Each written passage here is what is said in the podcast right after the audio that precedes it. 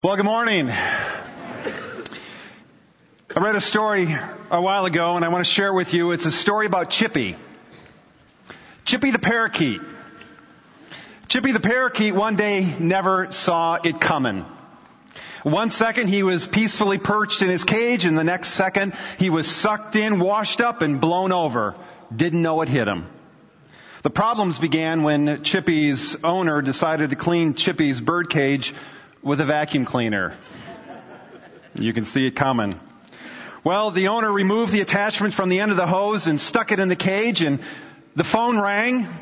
She turned to pick it up and she, she barely said hello when shoof, Chippy was sucked in.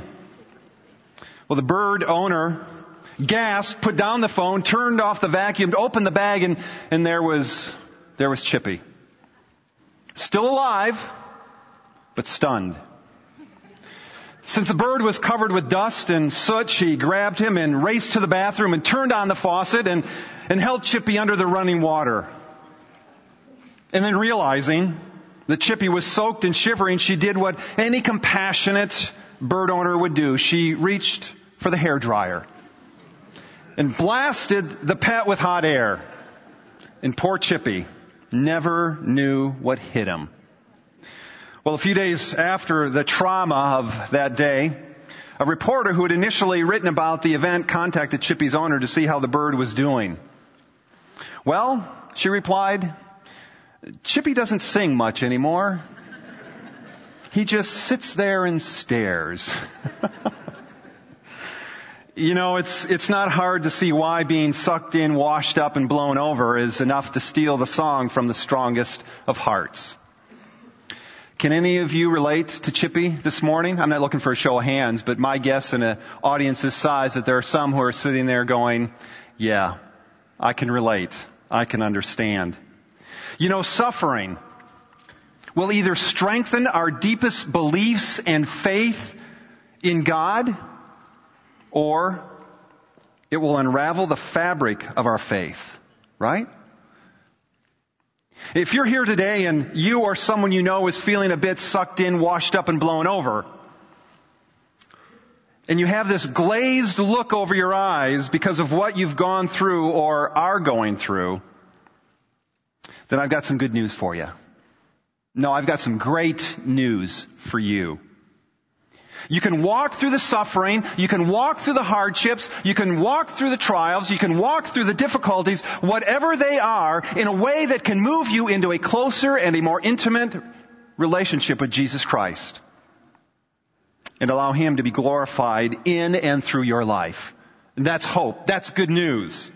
Because you know what? It's not about our comfort. It's not about our ease. It's about God and about His glory in His purposes in our life. We're in a series called Fresh Faith. And we've been discovering how our faith in Jesus Christ should impact every area of our life. And especially as we face life's difficulties and hurts in this world. And there's a lot of them there. I'd invite you to turn your Bibles to 1 Peter chapter 4. We'll be looking at verses 12 through 19 as we will discover that a faith that is not tested is really a faith not worth trusting. Right? A faith that has not been tested is really a faith that you might wonder whether or not it can really be trusted. If your faith has not been put to the test, pushed to its limits, challenged, then you don't really know how real, how authentic, or useful it really is. Now, our ushers are walking. If you need a Bible, I'd invite you to just raise your hand and they'll hand you a Bible. In 1 Peter chapter 4 verses 12 through 19, we will discover what it means to have our faith tested because a faith not tested is really a faith that's not worth trusting. Let me read those verses for you beginning at verse 12 of 1 Peter chapter 4. Peter writes and he says, Beloved, he has this term of endearment. Don't be surprised at the fiery trial when it comes upon you to test you as though something strange were happening to you but rejoice insofar as you share Christ's sufferings, that you may also rejoice and be glad when his glory is revealed. If you are insulted for the name of Christ, you're blessed because the Spirit of glory and of God rests upon you. But let none of you suffer as a murderer or a thief or an evildoer or as a meddler. Yet if anyone suffers as a Christian, let him not be ashamed, but let him glorify God in that name. For it is time for judgment to begin at the household of God, and if it begins with us, what will be the outcome of those who do not obey the gospel of God? And if the righteous is scarcely saved, what will become of the ungodly and the sinner? Therefore, let those who suffer according to God's will or God's purposes entrust their souls to a faithful creator while doing good. We will see at least five things in this passage of scripture, and there's much more there, but we will see at least five things in this passage that we should understand about suffering hardships and trials as a follower of Jesus Christ. First, expect suffering. Don't be surprised by it. Expect it. Don't be surprised by it. Peter writes in verse 12, he says, Beloved, don't be surprised at the fiery trial when it comes upon you to test you as though something strange were happening to you. Interesting that when some test, some hardship, some trial comes into our lives, what is, what is our first response typically? Why me? God, I thought you had a wonderful plan for my life and I'm not sure that suffering and hardship was really part of that wonderful plan that you had. Why me? It's oftentimes our very first response. We go, it's not right. It's not fair. I thought you loved me, God. What's going on here? That's our typical response to trials and sufferings that come into our lives. But if we looked at life and if we viewed life as a schoolroom, okay? Life is a schoolroom of spiritual transformation. And God as the all-wise, the all-knowing instructor, it should really come as no surprise when the pop quizzes and the regular exams are given. Don't be surprised. Tests in life, hardships in life should be expected. That's what Peter's saying. Don't be surprised when they come. You see, this cuts against the grain of this mentality that says when you surrender your life to Jesus Christ and become a follower of His, that everything is going to be absolutely wonderful and great and fine and no problems, no hardships, no difficulties. Well, that's a theology from the pit of hell. Because when I read scripture, it says, don't be surprised when the trials come. Because life is like a classroom and God is the instructor, the all-wise, all-knowing, all-compassionate God who is going to give us those pop quizzes and tests along the way. They're going to come. Tests should be expected. Growth as a follower of Jesus Christ and the transformation of your soul is measured by your ability to pass the tests that come our way without them shaking the foundation of our being or throwing us into some emotional or spiritual tailspin. The tests are coming. That's why we're told in the book of James chapter 1 verses 2, 3, and 4 where James writes, he says, count it all joy, my brothers, when, not if, but when you meet trials of various kinds. For you know that the testing of your faith, and, and, James is talking about these are the things that the testing and the hardships produce in your life. It produces steadfastness, he says. And let steadfastness have its full effect, for that you would be perfected, complete, lacking in nothing, James says. Some of the reasons why hardships and difficulties and pain and hurt come into our lives as followers of Jesus Christ it's to perfect our faith, to transform our lives and our souls and our very being, so that we can better reflect the person of Jesus Christ in everything we are, everything that we think, and everything that we do, so that Jesus Christ can be glorified in us and through us. You know, realize you are in God's classroom of transformation, where God is molding, He is shaping, so that you can better reflect the person of Christ and His character. What's interesting though, with God, if you fail the test, God doesn't put an F on the paper. God says, here, let me give you the test again. And again. And again and again, and He's going to keep working with you. He's going to keep shaping you. He's going to keep molding you until you are able to pass the test to move on to the next thing He has in store for you. As the all-wise, the all-knowing, the all-compassionate, the all-loving instructor in heaven who's saying, I love you so much to see you stay the same way. I love you just as you are, but I love you too much to see you stay the same way. And if you continue to fail the test, you know what? I'm going to give you the test again. And I promise to never leave you, never forsake you, and I'm going to be there right with you every step of the way until you pass the test. Isn't that good? That's our God. Now Peter goes on to describe some of the trials that we go through as, what does he say there? What kind of trials? What kind of trials? Fiery trials. Not just some inconvenience of an unexpected bill that you may get in the mail or getting stuck in traffic or a flat tire on the way to work or having an argument with your spouse. But Peter describes these trials as fiery trials. These are extremely intense, prolonged experiences that may even cause us to lose our life. We'll talk about that in a little bit. You see, if you understand your history a little bit here, this letter that Peter wrote was addressed to Christians that were scattered throughout the Roman Empire. He says that in the first chapter of, of his book. It was written around 60 AD. The Christians, the church had been growing. Christians had been tolerated to some extent by society, but the toleration of the Christians was rapidly giving way to outright hostility. Rome had recently experienced the ravages of a great fire that destroyed a significant portion of the city and threatened the social and the government stability of Rome. You know who the emperor was? Nero. If you know anything about Nero, he was an incredibly evil person. And it was Nero who, in an effort to regain popularity with those in Rome and appease the anger of the people, blamed the fire on the Christians living in and around Rome.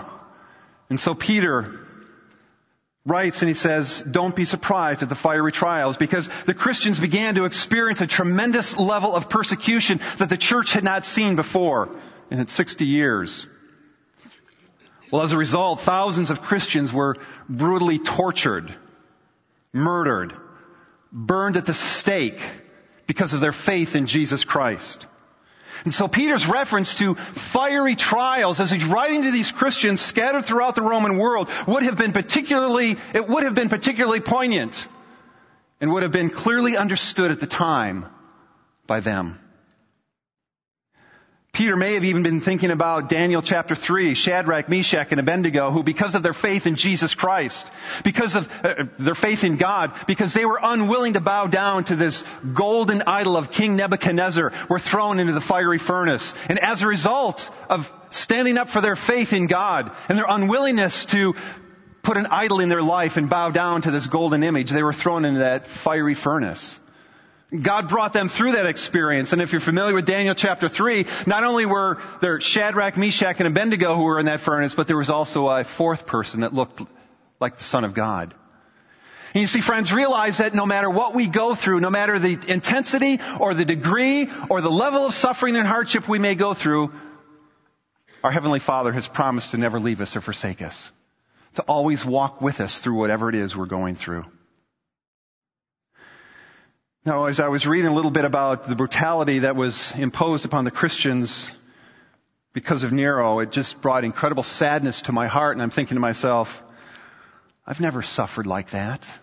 I've never really even come close to suffering like those Christians did, or what other Christians throughout the world have. You see, we're not facing that level of persecution today in this country. There are many in other countries that are, and, and you know what? We may someday. We may someday experience a degree of suffering and persecution that the Christians did in Peter's day, or that others have experienced in some other countries. But you know, the reality is we still have to deal with levels and degrees of trials and sufferings that come into our lives. And those trials and difficulties, those pains and those hurts are real. They're real. And simply because they're not to the degree or the intensity of what others have experienced for us, for you, they are real and they hurt. They're painful. And Peter says, don't be surprised, even though they may be fiery trials. The question is, how should we react when those trials come? If they're fiery trials, how should we react? How should we respond? Well, this leads us to the second truth about suffering. And Peter says, rejoice in the suffering, don't complain about it. Huh. Rejoice in the suffering. Don't complain about it. Look at verse 13. But rejoice insofar as you share Christ's sufferings, that you may also rejoice and be glad when his glory is revealed. Peter tells us to rejoice as we share in the sufferings of Christ. The word share is the Greek word koinonia that you may be familiar with. It means to share something in common. The trial and sufferings that we experience are designed to move us into a closer partnership with Jesus Christ. Whenever you suffer, you should be reminded that you have something in common with Jesus Christ who also suffered greatly. There's this commonality that we experience when we go through a suffering. Back in 2000, my wife Becky was diagnosed with breast cancer and underwent surgery and chemotherapy. And during that very difficult time and since then, there has been a unique camaraderie. There's been a unique connectedness that she has shared with other women who have gone through the exact same thing. Once you've gone through some difficult test, once you've gone through some challenging trial or hardship, and you meet someone that has gone through the same thing, there is a unique bond, right? There is. There is a connection that is established that wouldn't be there if you hadn't gone through the trial, the difficulty, the hardship. It's been exciting to see how Becky's been able to say to other women who have had breast cancer, I know your pain. And I know you're hurt. And I'm here with you. And I'm here for you. That's sharing in the fellowship of suffering, and particularly with Jesus or with other people. Now you see, friends, when you experience the trial and the suffering, of some physical, of some emotional, some relational pain of, of betrayal, of rejection, of ridicule, of injustice. There will be a deeper fellowship with Jesus because he's experienced all of that as well. And he says to you, I know your pain. I know your hurt. I've been there and I have felt it personally and I'm with you through it. And so when you connect your pain to the sufferings of Jesus, it'll allow you to rejoice. I say, it will allow you to rejoice in the great love that Jesus demonstrated for you and for me on the cross. So rejoice. But you might be saying, Come on, Kent. You can't be serious about rejoicing in the midst about the trials and the sufferings. And you see, I'm not suggesting that you rejoice because of the bad or terrible things that you're suffering. That'd be pretty sick. To say, wow, I'm rejoicing, I'm praising Jesus that I have cancer, or I'm praising Jesus that I've just been persecuted. No, but in the midst of that. But what I am suggesting, and what the scripture is telling us here, to do is that rejoicing is a choice that we make. It's a decision to do what is commanded by God, not because it feels good, but because it's the right thing to do. God doesn't command. Hear me on this. God doesn't command, nor does He expect what can't be done of us. If he commands it, it can be done.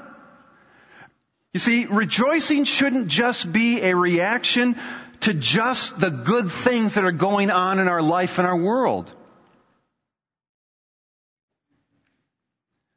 That measures how you feel, right? But rejoicing even in the midst of difficulty and challenge should be a reflection of a heart that is so completely in love with Jesus and convinced of His love for you that you know He is using this trial to transform your conduct and your character, which is for your good and it's for His glory. And therefore you can and you should rejoice. Not for that trial or difficulty, but in the midst of that trial and difficulty. Are you with me on that? You know, the only way that you can interject praise into your painful situation is to have the kind of fresh faith convinced that God is still in control and sovereign. Rejoicing during painful times is a God honoring, God glorifying profession of your faith that when the world sees you are rejoicing in Him in the midst of the pain, the trial, the hardship, and the difficulty, they see it, they are amazed, and they are blown away by what is totally incomprehensible from a human perspective. That's why we rejoice in the midst of the suffering. That's why we rejoice in the midst of the pain and the hurt. And so we should expect suffering and not be surprised by it. We should rejoice in the suffering and not complain about it because God's using it to transform your heart and your life. And the third truth about suffering is that we should suffer for righteousness, not unrighteousness. Look at verses 14, 15, and 16. As Peter writes, he says, If you are insulted for the name of Christ, you're blessed. Because the Spirit of glory and of God rests upon you. But let none of you suffer as a murderer, or a thief, or an evildoer, or as a meddler. Yet if anyone suffers as a Christian, let him not be ashamed, but let him glorify God in that name. Peter states that we can suffer for both right and wrong reasons. Since suffering and hardships are pretty much a guarantee in this life, we should always make certain that we are experiencing it for the right reasons. Okay? You know, when you experience some trial, some test, some hardship, and you're suffering through it, you need to ask yourself this question. Is this a trial that I'm going through? Or is this a consequence? Very important question. Is this a trial I'm going through or is this a consequence? For example, you've been laid off from your job. You've been out of work for a year. Your house is in foreclosure. The savings account has been depleted. Money is more than tight. It's just not there. So you rob a bank. I'm not suggesting that. But you rob a bank. You are caught, sentenced to serve 10 years for your crime, and you end up in prison. And it ain't pretty. And either is your cellmate. Okay? Do you call that a trial or a consequence? I mean, don't be thinking in the midst of sitting in that prison cell, wow, I'm suffering for Jesus. Isn't this awesome? No. You broke the law and are suffering the consequences of your stupid choice. The way out of a consequence, and this is important to understand, is repentance. The way out of a consequence is repentance. If you did something wrong and are suffering for it, you need to make things right with God through repentance and with the people your sin may have injured. If you're suffering for being a murderer or a thief or an evildoer or a meddler, well then, you know what? You're getting what you deserve. As I was thinking about that, th- those categories that Peter listed here this morning, I'm thinking to myself, okay, don't suffer as a murderer, that makes sense. Don't suffer as a thief, that makes sense. Don't suffer as an evildoer, that makes sense. And then Peter throws in, or a meddler. Ooh. What is a meddler? So as I began to think about it and I began to read about it and, and, study a little bit more, I discovered that a meddler is somebody who actually engages in the lives of other people for their own personal gain and benefit. Or somebody who then, and, and the whole word is, it's a, it's a very broad word that has a lot of connotations attached to it. Somebody who not only engages and, gets involved in somebody else's life when they're not invited, but they do it for their own personal gain. But also, what's interesting here is that there is an, an element of gossip about that person's life. Some things that you find out because you've engaged in their life. And I'm going, how many of us have found ourselves in a place where we have, because we maybe have gossiped about somebody, have done something, we stepped into somebody's life in an inappropriate, non-God honoring way, that all of a sudden we paid the price of doing that? I think we've all been there to some degree or another. But I just thought it was fascinating that Peter here, he puts a meddler alongside of an evildoer, of a murderer, of a thief. And that certainly is an admonition to us to be very careful about how we engage in the lives of other people. And when we do that, let's be very careful that we are not gossiping about what we've experienced or what we hear, what we find out, because we may then suffer the consequences of somebody coming to you and go, did you say that? And you go, you see, it's a serious thing here. And Peter's telling us, he said, don't suffer for the wrong things. You know, you're going to experience enough of the hardships and suffering in life. Don't add more to it. It's stupid. A trial. A trial. Different than a consequence. A trial and the associated suffering or hardship is different. Completely different situation. A trial, a hardship, you didn't bring the trial and the suffering into your life. Cancer, the loss of a job,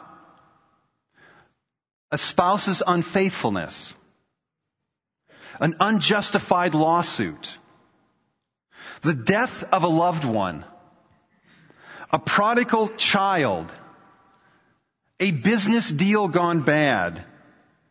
You fill in the blank with whatever the trial, the difficulty is that has come upon you are things that God has allowed into your life for some reason. You didn't cause it.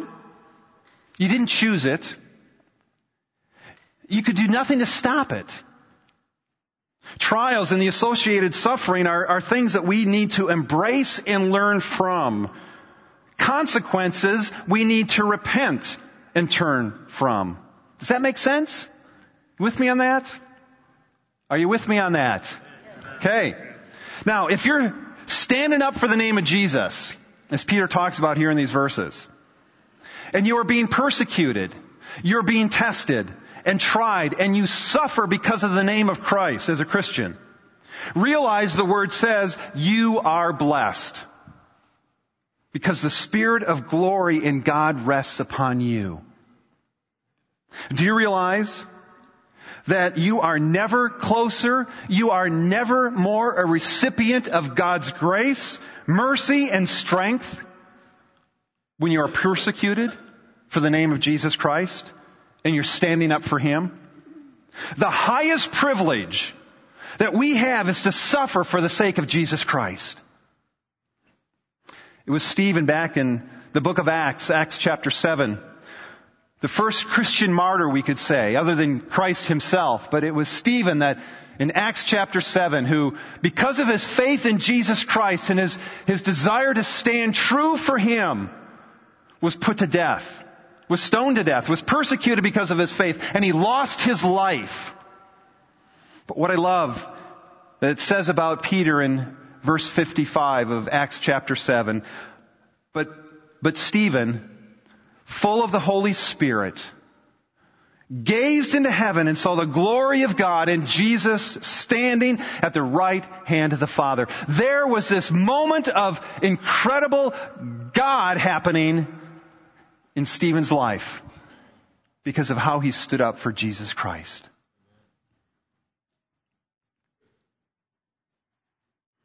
Peter says, you are blessed because the Spirit of glory and God rests upon you when you are persecuted because of your faith in Jesus. But to be honest, most of us have not really experienced deep difficult persecution of, of our faith. I know I haven't. You know, we may have been made fun of, laughed at, ridiculed, but persecuted? Like those that Peter was writing to? Probably not. Now that's not to say that we won't in the future suffer severe perse- uh, persecution for our faith in Jesus Christ. And when that happens, Peter's word is, don't be ashamed, don't be surprised, but take joy in it and know that you are blessed because you are suffering for Jesus. Well, the fourth truth about trials and suffering, the fourth truth is that God is perfecting the church. He's not pampering it. God is perfecting the church, not pampering it. You've maybe heard the statement from James MacDonald that God's love is not a pampering love, it is a perfecting love. And the truth is the same for the church. God is perfecting the church. He's not pampering the church.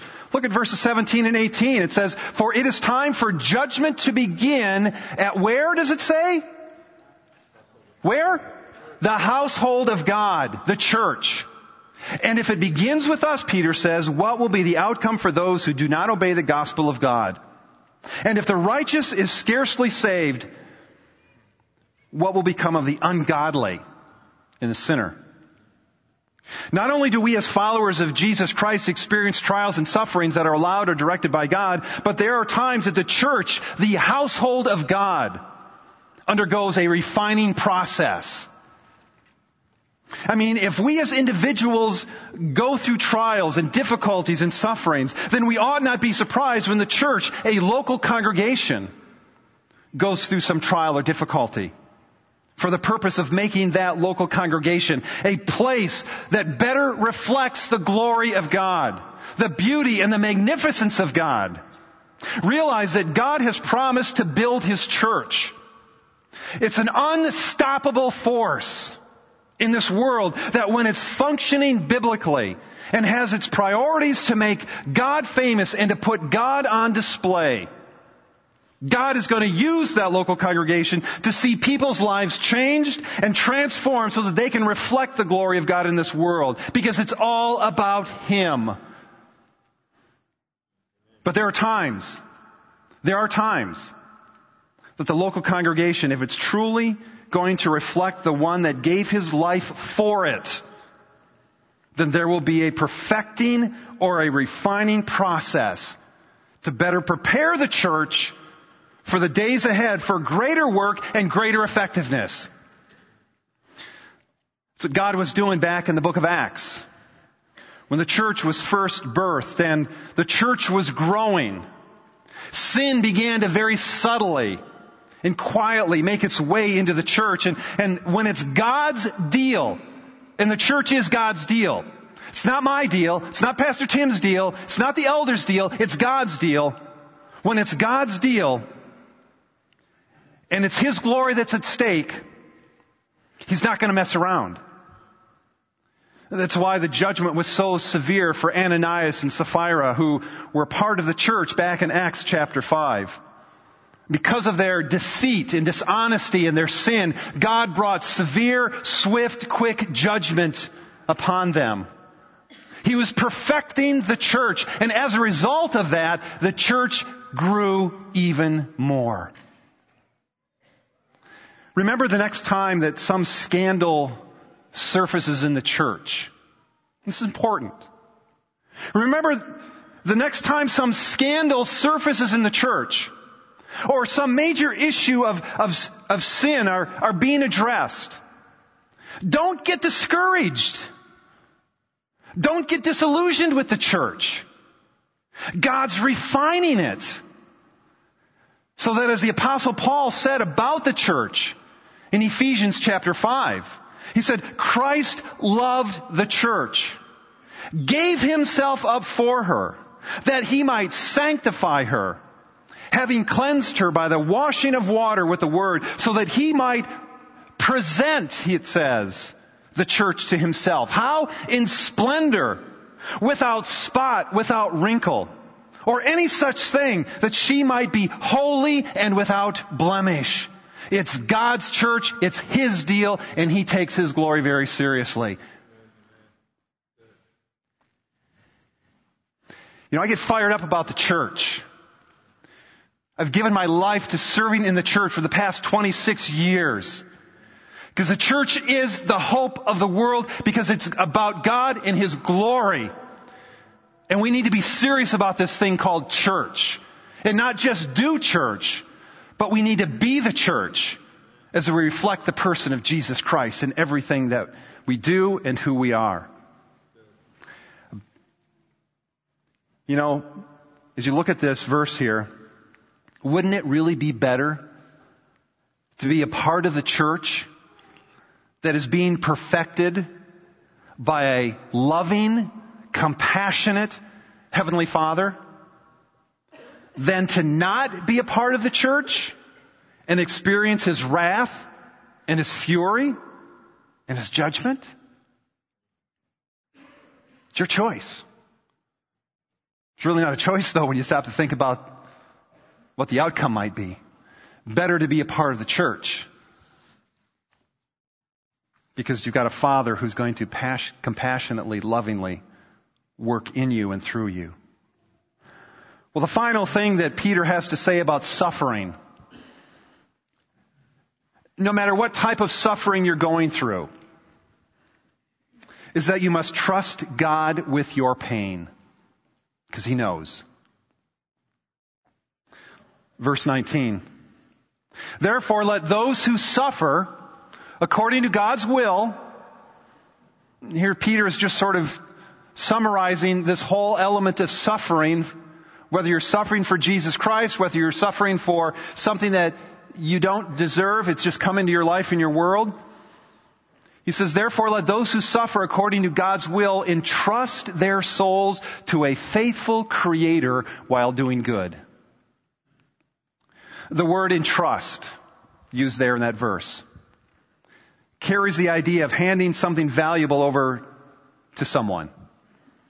This is the exact same word that was used in Luke chapter 23 verse 46 where it says that Jesus breathed out his last breath on the cross and he cried, Father, into your hands I commit or I entrust my spirit. If I handed my wallet to, uh, to Jim and I said, Jim, in that wallet are my credit cards, bank account numbers, pictures of my family, a little bit of cash, not a lot, a little bit of cash.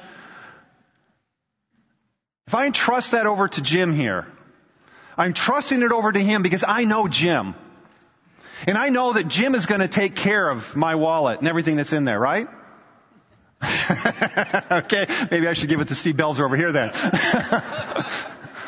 The point is, when we entrust something valuable into the hands of somebody else, we're doing that because we trust them. Right?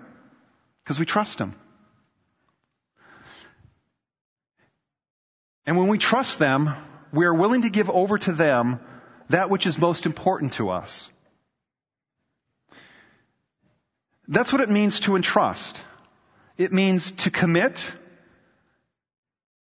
And as Peter here talks about, he says, he wants us to commit our pain to God. You see, when you entrust your pain to Him, when you entrust your hardships to Him, when you entrust your sufferings and your problems to God, who is your faithful creator, you are taking your hands off of the suffering. It's like when I handed my wallet to Jim, I'm taking my hands off of it. And I'm allowing him to care for it and watch over it. And when you entrust your pain, your heartache, your hurts into the hands of God, you are allowing God to manage things because you're going, I'm taking my hands off of the pain and the hurt and the heartache. It was quite a few years ago, but I remember very clearly even as I stand here today, remembering coming home one evening and Drew, and I don't remember how old he was, but he was very young, was sitting on the floor surrounded by all of his Legos and Transformers and all of these other toys in the family room. And when I walked into the room, I said, Hi Drew, can I have a hug? And I had my arms open, wide, thinking that he would quickly come running over and give me a hug. Instead, he began to pick up a bunch of his Legos, a bunch of his Transformers. He'd start to pick them up and he'd drop and he'd pick them up and he'd drop and I said, Drew, are you gonna give me a hug?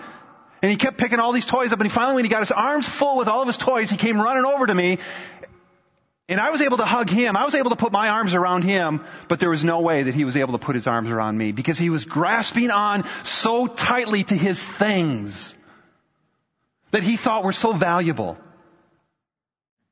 And you know what? In the same way, when we are grasping so tightly to our pain, to our hurts, to the hardships, God's standing there with arms wide open. He's going, please come to me. I want to embrace you. I want to hug you. I want to love on you.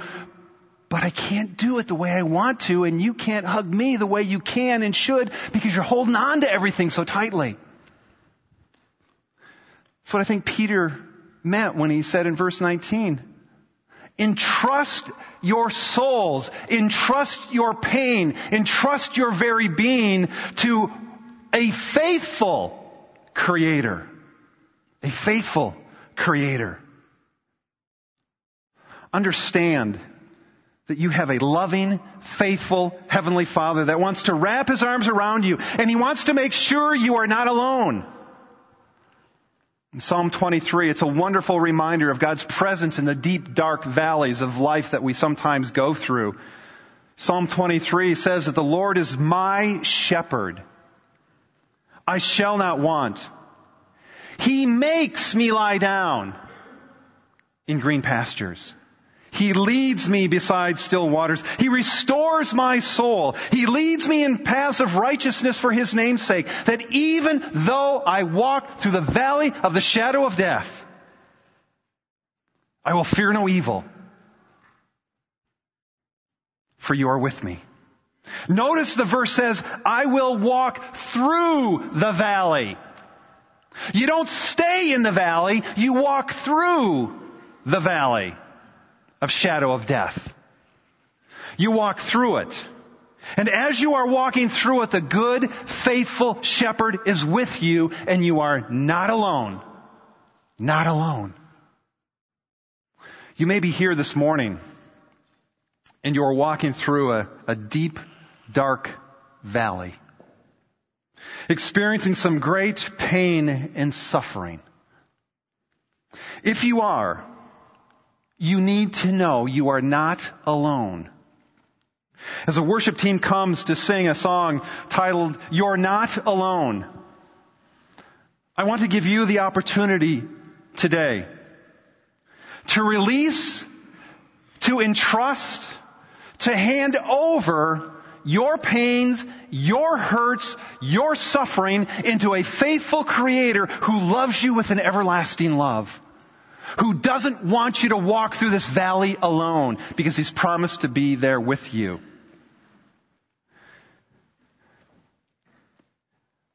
The worship team is going to sing a song, as I said, You're Not Alone. And as Stacy sings this song, I want to encourage you that if you are here this morning and you have been holding on tightly to your pain and your hurt and your suffering, an acknowledgement and a desire to release that pain to Him, as the song is being sung, I want you to just stand where you're at. In acknowledgement of the fact that I'm releasing my hurts and my pain to Him.